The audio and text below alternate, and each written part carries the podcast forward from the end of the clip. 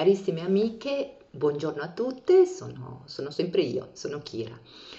Oggi volevo parlarvi molto brevemente eh, di qualcosa di estremamente naturale che ci sta accompagnando in questa giornata ed è la pioggia.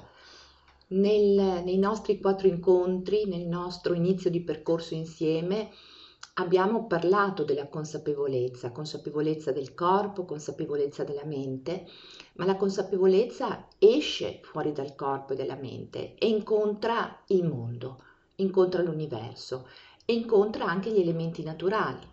La pioggia è acqua, acqua è il nostro primo incontro con la vita perché nell'acqua dell'utero noi galleggiamo durante i primi mesi prima della nascita ma quella è già la nostra nascita. Il nostro galleggiare nel liquido amniotico è già un venire in contatto eh, con, con, il mondo e con, questa, eh, con questo elemento che poi ci accompagnerà e ci accompagna nel corso della vita.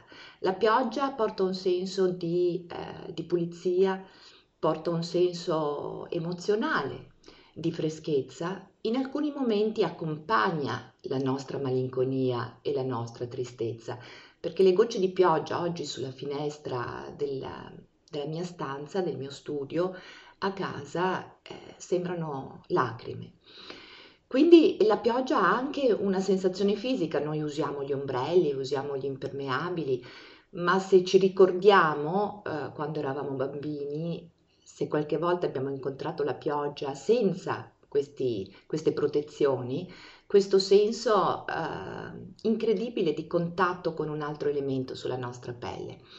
Ecco, forse magari un piccolo esercizio oggi è anche solo per un momento per chi esce gustarsi la pioggia al naturale, alzare il viso verso il cielo, sentire le gocce sul naso, sul viso, sugli occhi, stringere un attimino gli occhi, sentire la sensazione dell'acqua sulla nostra pelle e osservarla in maniera neutra, in maniera accogliente, come sempre lasciarla andare.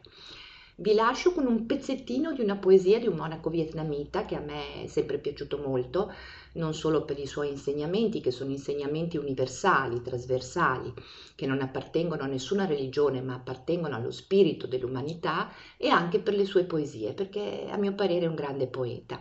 A un certo punto in una sua poesia sulla vita, anche in parte autobiografica, dice Le lacrime che ho versato ieri sono diventate pioggia. Mi sento calmo mentre ne ascolto il suono sul tetto di paglia.